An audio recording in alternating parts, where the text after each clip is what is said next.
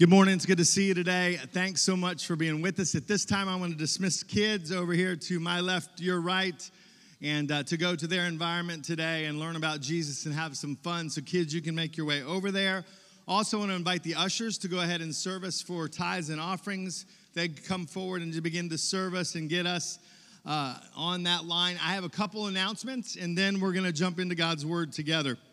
First off, I want to remind you uh, coming up August the 27th. It's a Sunday, it's two weeks from today. We're gonna have a picnic together um, from 5 to 7 p.m. at the Long Beach Pavilion. It's covered, it's shaded. Um, hopefully by then these 100 degree temperatures will have get, gotten a little better. But you're gonna be on the, on the beach, so there'll be a little breeze. Come and join us. Uh, bring yard games, bring, bring food for your family. We're just gathering together as a church family, just kind of hanging out and spending some time together. We had a great time last year at this event, so Put it on your calendar, August the 27th, two weeks from today, 5 to 7 p.m. And uh, just, just one more thing, and then I want to introduce our, our guest speaker. He's not really a guest, but he's, he's, he's, he's, a, he's our speaker today. I want to just remind you and put something, two things on your calendar. Number one, uh, September the 22nd is our night of worship. It's a Friday night. You'll hear more about that in the coming weeks. Also, ladies, there's a ladies' night out scheduled for September the 28th. I want you to put on your calendars as well. So at this time, would you help me welcome uh, Stephen Creel as he comes? Give him a hand this morning. And we're going to continue in the series that we've been in, but uh, but but Stephen's going to speak this morning, and he's one of our elders. I so appreciate the the guys that I get to work with that are elders here at Hope Church. Um, they're they're a great group of guys, and uh, really proud of Stephen for doing this. Stephen and his wife Holly uh, were missionaries for a number of years in Mexico and have come back to the States. I don't know, it's been six or seven years now. Um, came back into Long Beach and onto the coast. And, um, and so they're, they've been a, a, part of our church here at Hope Church since the beginning and really, really thankful for both of them. And I know that he has a, a word from God today, from God's word. And so uh, just welcome, get your hearts and your ears open as uh, God speaks to us uh, through Stephen this morning. Hey, good morning. Good morning. I am honored to be here and honored to speak. And I will say that I have a confession to make right off the bat. I am a bit nervous this morning. Um, two reasons. When I was here last time, probably about a year and a half ago, Pastor Kevin and his wife were out of town. So he's here today, so I'm like automatically having flashbacks from my days of college and speech class. You're standing there, you're giving your speech, and you see the teacher back there taking notes, and you're like, man, what did I do wrong? What, what am I saying wrong? And the second reason is when Pastor Kevin's not up here, he leaves some big shoes to fill. Would you agree? Can we show our appreciation to Pastor Kevin for his leadership and dedication to Hope Church? Hmm. So, on that note, I'm going to ask you not to be taking any notes today, and I'll thank you in advance for your cooperation in this. So, we've been in a series the last several weeks just simply called Summer at Hope. And what Pastor Kevin has been doing is just picking a topic and kind of diving into that and seeing how we can apply it to our daily lives. And you know, some of those topics have been kind of challenging, some of them have been encouraging. And today, I hope that you know, this message would fit into both of those categories, that it would challenge us and it would also be encourage encouragement at the same time. So each one of us have decisions that we have to make on a daily basis. You know, what are you going to wear to school today? What are you going to wear to work? Uh, what am I going to eat for lunch today? Should I get up when the alarm goes off, or should I hit the snooze about 14 times? So, if you hit the snooze about 14 times, that's going to lead to your next question or decision that you have to make. Now, do I have time to take a shower before I have to go to work? So, a recent study by Cornell University said that we as adults make about 226.7 decisions a day. But the best part is, it said that's for food alone. I don't know about you, but I, don't, I didn't think I thought about food that often. 226 times we make a decision daily based on food. He said the average adult makes around 35,000 decisions a day. When I read that, I was like, no wonder I'm like mentally exhausted at the end of every day. So obviously, like these reasons that we just talked about, you know, they're not life altering and they're not going to necessarily change the course of your life. But, you know, many times in life we do face those decisions uh, that, that kind of charts the direction that we're supposed to go in life. You know, what about this career change or uh, buying or selling your house or beginning or ending a relationship with someone? These are the types of decisions that we need to ask ourselves, and it's kind of the, today's title of the, my message is Am I making decisions that God can bless? Are we going to make decisions that God can bless and that brings honor and glory to Him? So if you have your Bible or if you want to open up and follow in Luke, we're going to be in Genesis chapter 12. We're going to camp out there for a little while, and we're going to talk about Abram and some of the uh, life decisions that he had to make. Starting in Genesis chapter 12, verse 1, said, The Lord had said to Abram, Leave your native land, your relatives, and your fam- father's family, and go to the land that I will show you. I will make you into a great nation. I will bless you and make you famous. Who doesn't want to be blessed by God? I will bless those who bless you and curse those who treat you with contempt. All of the families on earth will be blessed through you. So think about that for just a minute. It's like Pastor Kevin just said a while ago. Do we always get it right? Do we always do what God asks us to do? Do we achieve perfection this side of heaven? No.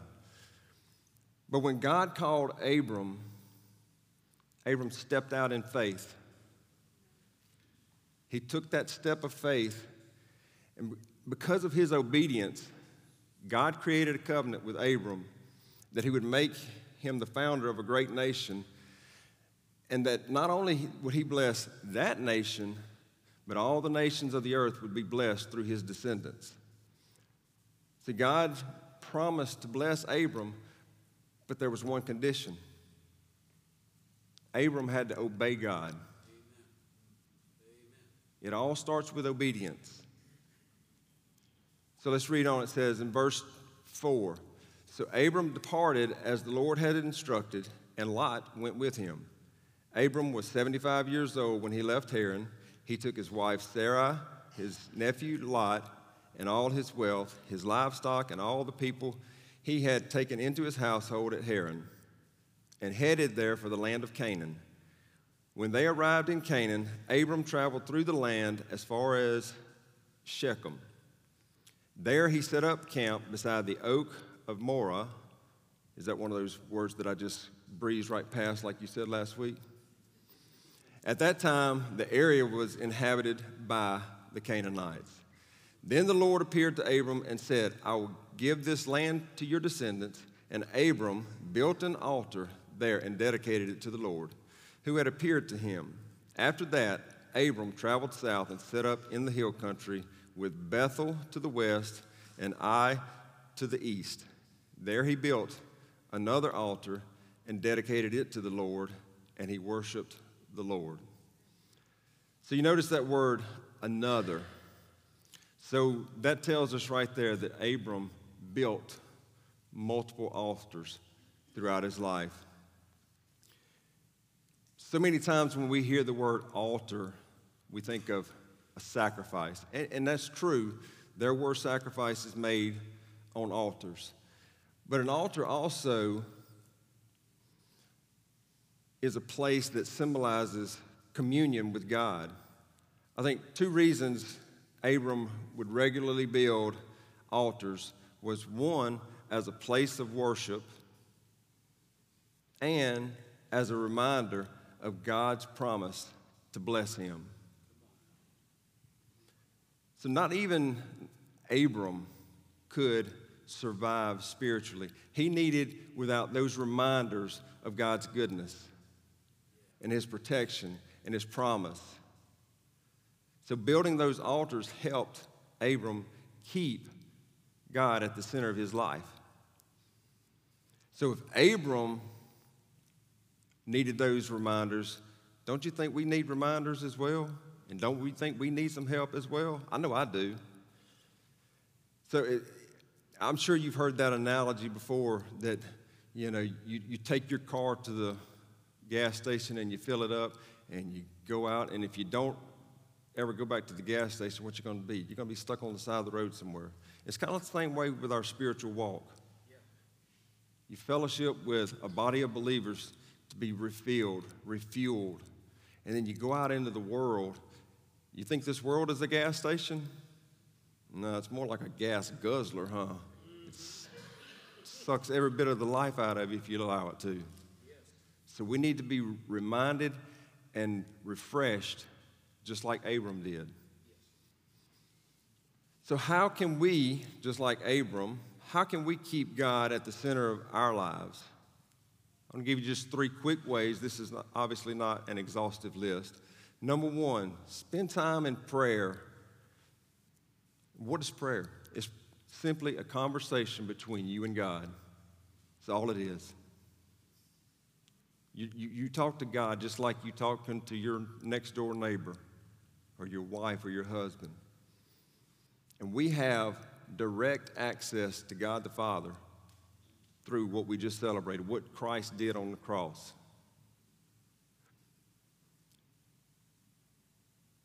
We need that relationship with Him.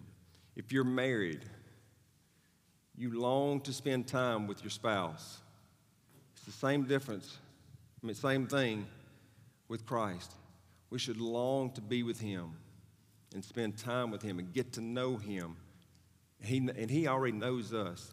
So we need to get to know Him and how He wants us to live our lives in a way that be a blessing for us and glorify His name. Holly and I just celebrated 25 years a couple of weeks ago. And because I've spent the last 25 years with her just about every day, other than being out of town or something like that. I can tell you just about how she's going to react to things, what she's going to say to certain things, if we go out to eat, if we go to a particular restaurant.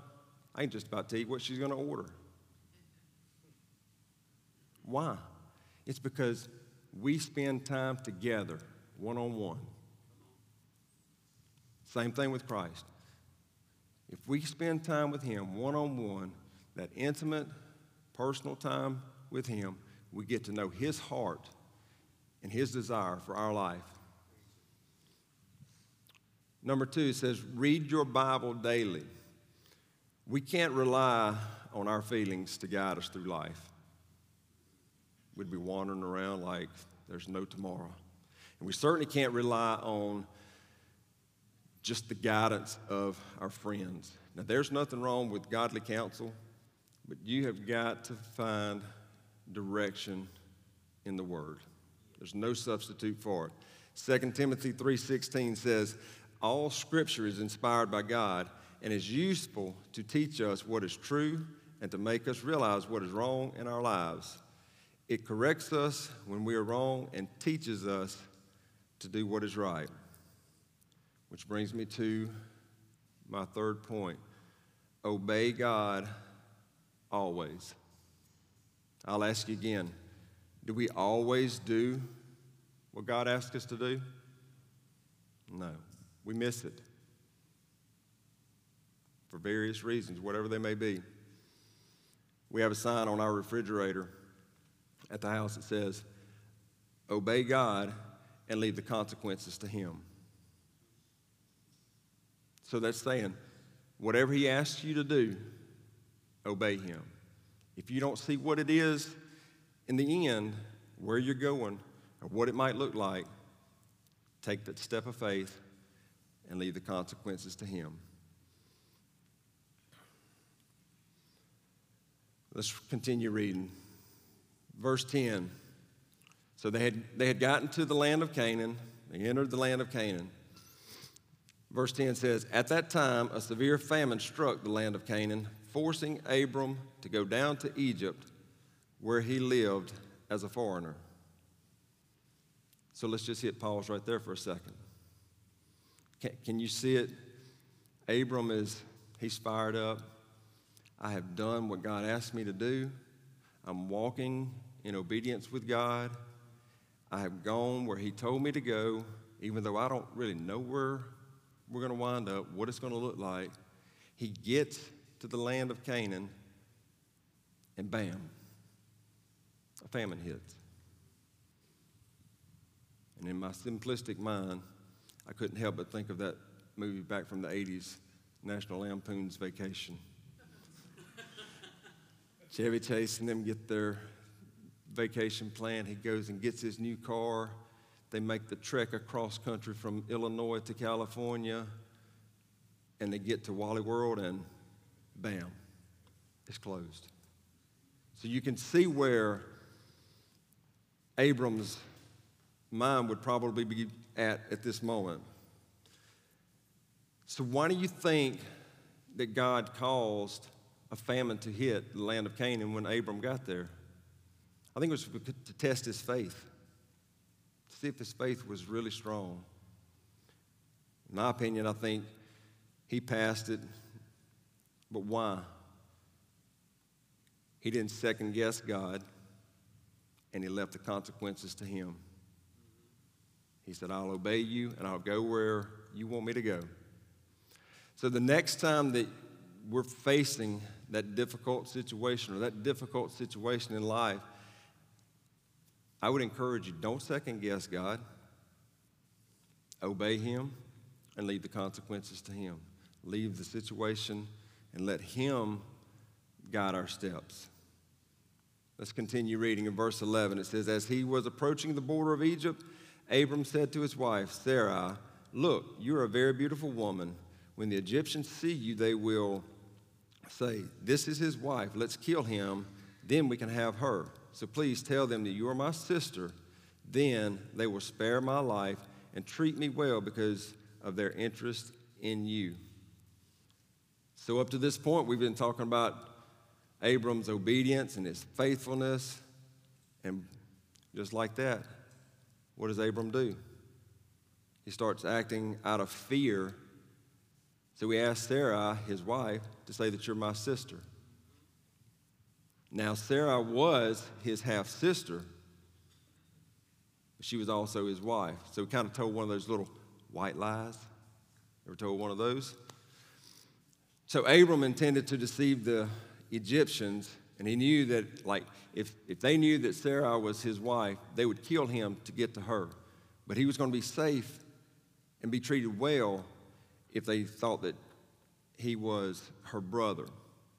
So, again, just like that, it doesn't take long for Abram to lose his faith in God. After all the promises that God had given Abram, after all the blessings that God had given Abram, just like that, it can happen that quick. And again, if it can happen that quick to Abram, can it happen that quick to us? Absolutely. So let's continue on uh, with verse 14. It says, And sure enough, when Abram arrived in Egypt, everyone noticed Sarai's beauty. When the palace officials saw her, they sang her praises to Pharaoh, their king. And Sarai was taken into his palace. Then Pharaoh gave Abram many gifts because of her sheep, goats, cattle, male and female donkeys, male and female servants, and camels. But the Lord sent terrible plagues upon Pharaoh and his household because of Sarai, Abram's wife. So Pharaoh summoned Abram and accused him sharply. What have you done to me? He demanded. Why didn't you tell me she was your wife? Why did you say she was my sister and allow me to take her as my wife? Now then, Here's your wife. Take her and get out of here. Pharaoh ordered some of his men to escort them, and he sent Abram out of the country along with his wife and all his possessions. So, as I was preparing for this message, I, I kind of debated how I want to say this next statement, but after last week, when Pastor Kevin said the word idiot up here, I thought, I think I'm pretty good. I might be okay. We are all one decision away from looking stupid. Can I say that word? Yeah, the kids were gone, so they, they didn't hear it. So, who's ready for some college football? Any college football fans? So, wives, here's your free, not part of the message part that if you've got honeydew list, you've got about two or three weeks to get your husband to do that because after that, he's going to be camped out on the couch every Saturday, binge watching some college football. So I say that to say, how many times have you been watching your favorite team play and, you know, it's half, fixing to be halftime and, and you've got a, your coach has to make a decision whether he's going to go for it on fourth down or he's going to take the points and kick a field goal. And you're like, man, he should take the points. And then he goes for it and he fails. And you're sitting there like, what are you doing, stupid? That was the dumbest thing you could have done. Anybody else do that? I do that. I second guess the coach all the time. I could do so much better.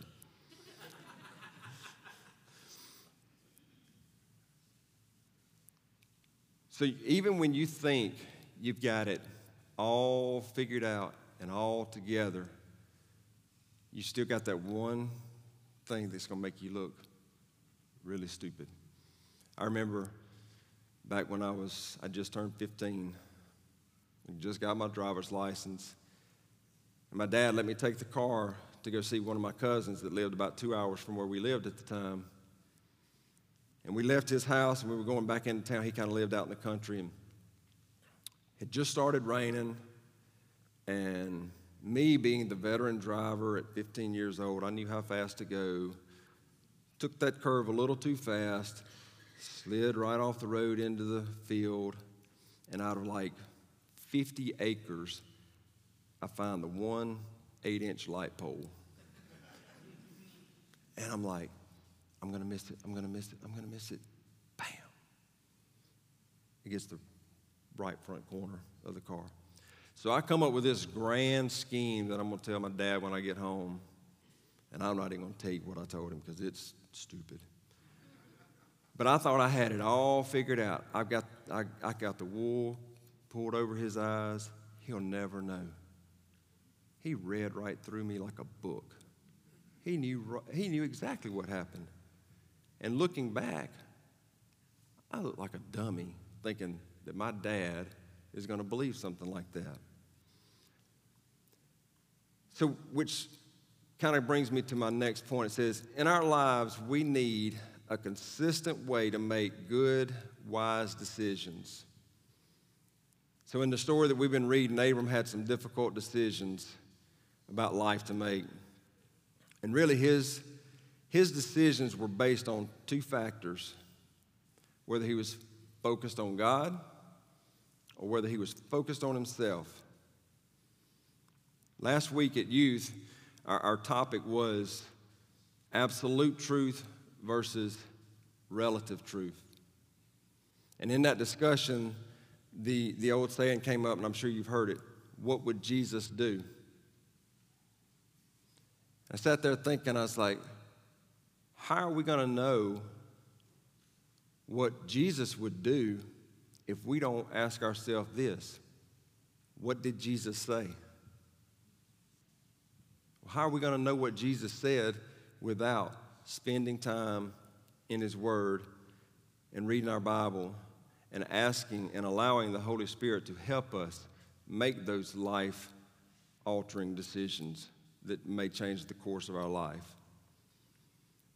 So let's keep reading and start in, in this is chapter 13, verses 1 through 4. So Abram left Egypt traveled north into the Negev along with his wife and Lot and all that they owned.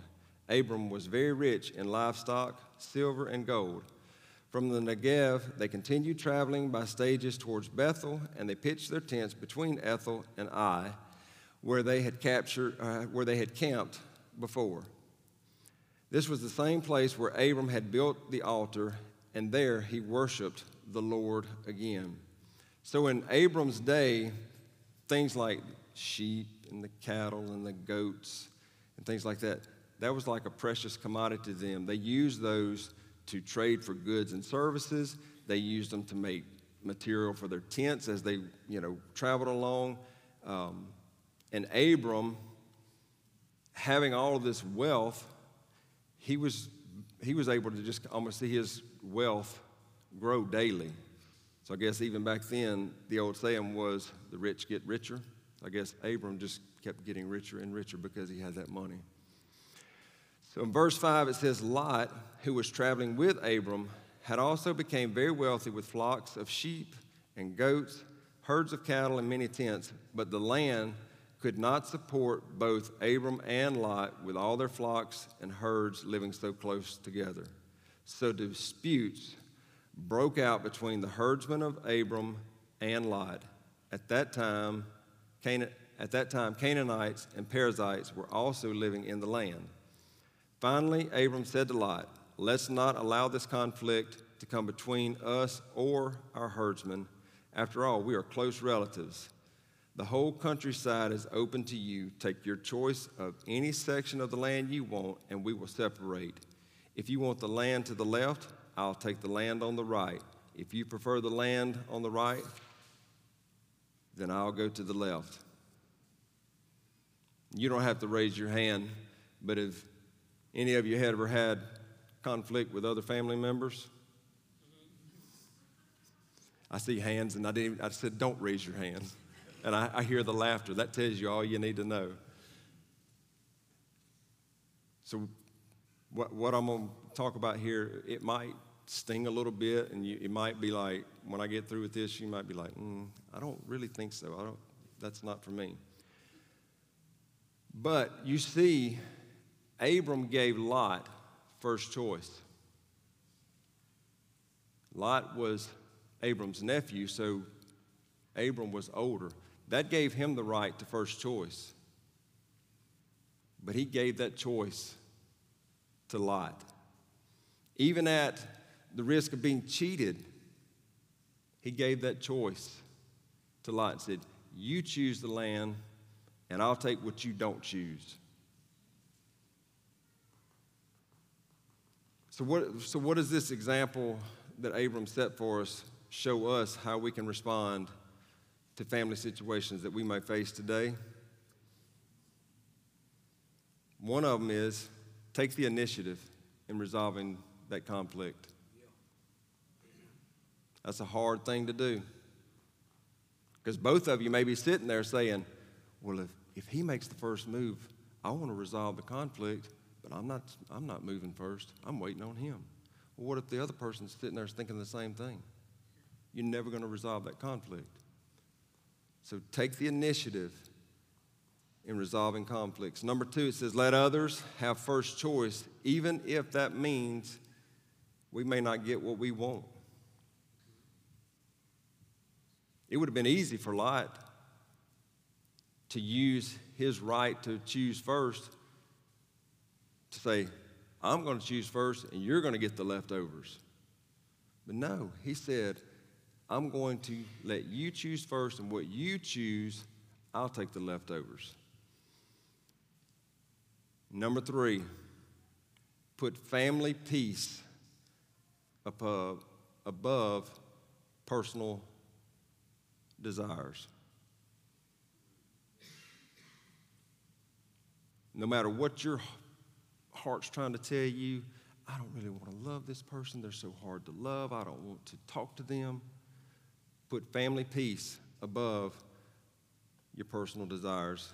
Hebrews 12 14 says, Work at living in peace with everyone and work at living a holy life, for those who are not holy will not see the Lord. So, again, even those people that are really difficult to love, in those difficult situations, choose peace. And God will bless you for it. Verse 10 it says, Lot took a long look at the fertile plains of the Jordan Valley in the direction of Zoar. The whole area was well watered everywhere, like the garden of the Lord or the beautiful land of Egypt. This was before the Lord destroyed Sodom and Gomorrah. Lot chose for himself the whole Jordan Valley to the east of them. He went there with his flocks and servants and parted company with his uncle Abram. So Abram settled in the land of Canaan, and Lot moved his tents to a place near Sodom and settled among the cities of the plain. So, do you see the difference between Abram and Lot? You see, Abram wasn't, he wasn't trying to scheme against Lot and get one up on him. He wasn't trying to be controlling of Lot and say, We're going to do it my way, and you're going to get the leftovers. I'm going to get first choice. He was thinking about Lot. But then Lot, on the other hand, well, he just used his common sense to look at the Jordan Valley and say, Man, that looks like good, fertile land that I can take my cattle and take my sheep and even get more because of the fertile land. He didn't, it didn't take much faith for Lot to choose that fertile land. So, what happens next to them? Abram was reassured once again by God's word and promises. He blessed him. But Lot, on the other hand, if you read on in chapter 14, which we're not going to do today, he suffered the evil, evil of Sodom and he wound up being taken captive and lost everything that he owned. So when we make decisions, again, this is not a comprehensive list, but there's four things that we need to ask ourselves. I think we should ask ourselves. Number one, how am I making this decision? Am I focused on God or am I focusing on myself? Is this decision going to bring glory to God or is it going to make life easier for me, just like Lot did? Number two, does how I arrived at this decision reflect that I know and trust God? Like we talked about, it didn't take much for Lot to make the decision to choose that land in the Jordan Valley. Number three, does my decision activate my faith? And faith, simply put, just means you trust God with the outcome of every situation. You take that step of faith even when you don't see what is in the end and where it's going to go.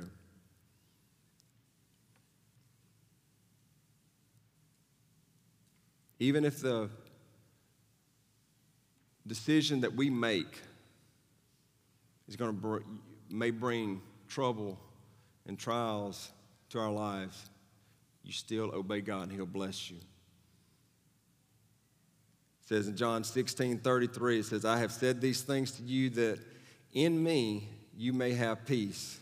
In the world you will have tribulation, but take heart, I have overcome the world. Anybody ever experienced trials and tribulations? I know I do. Pastor Kevin talked about it earlier. The ultimate example of this is Jesus. He obeyed his Father.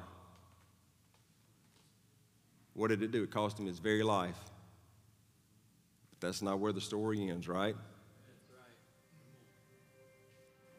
We know how the story ends.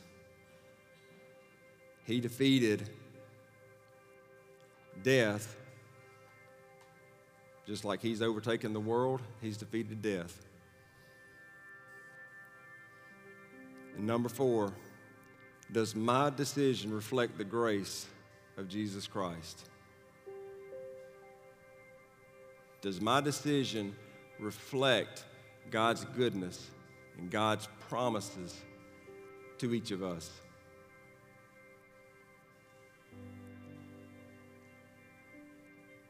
Would you close your eyes with me for just the next few minutes and I'm going to wrap up? I, I know I'm running long and I'm going to get you out of here. Every one of us in here today, we have decisions that we have to make on a daily basis. Some are hard, some are just nonchalant, but there are decisions that we have to make every day.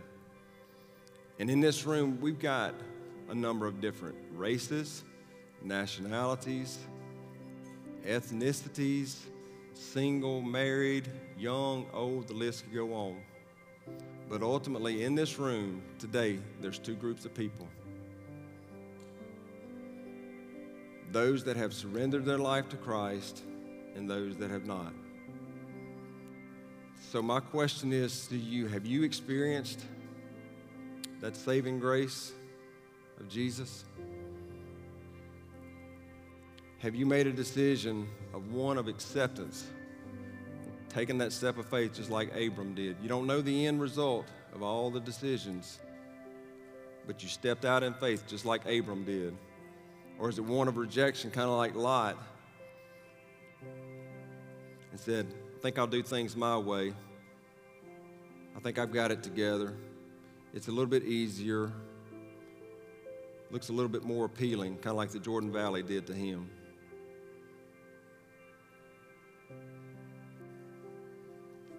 Father, I thank you so much for your word that you have given us.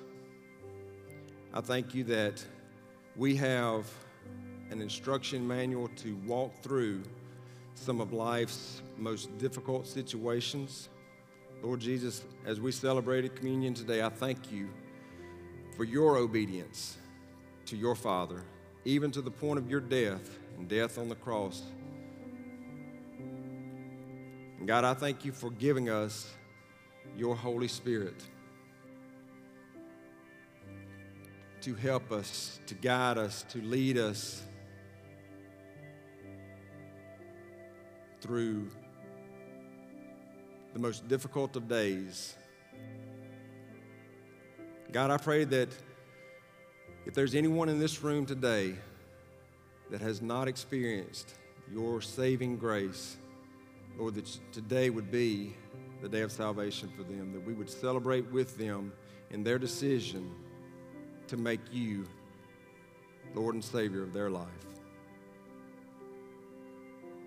God, help each one of us to make decisions that would bring glory and honor to you and decisions that would you would bless that we could make your name famous to all the nations whether it be right here on the Gulf Coast or whether it be around the world, that your name would be known to every nation on this earth. Thank you, Father, for your goodness. In Jesus' name, amen.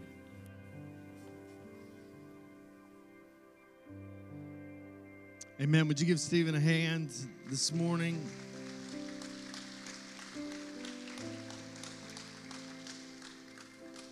It's funny, one of the, the greatest fears of people when you look at the lists is, is speaking in public.